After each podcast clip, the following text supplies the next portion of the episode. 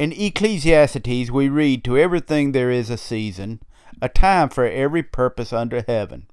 Everything is a matter of time. God put everything into motion the moon around the earth, the earth around the sun, the planets in their orbits, and the stars on their journey through the universe. No one can stop them, and no one can slow them. Time is like a great threshing machine with teeth that is harvesting the days of our life. Time marches on, and everything happens on time. The full moon explodes into the sky. It looks so big and so close that you feel like you can reach out and touch it. But in a few days, it is just a tiny sliver of light, and then it is gone. Everything happens on time, and time marches on.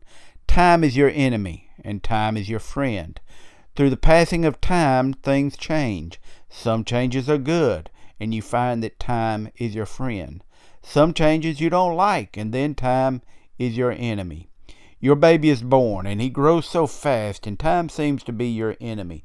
However, every day of your child's life brings new accomplishments, and you're getting so proud of him, and time is your friend.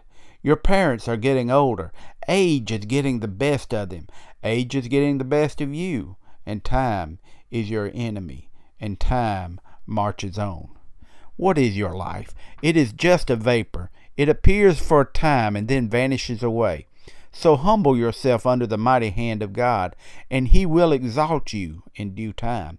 Cast all your cares upon him, because when time passes away, he will care for you.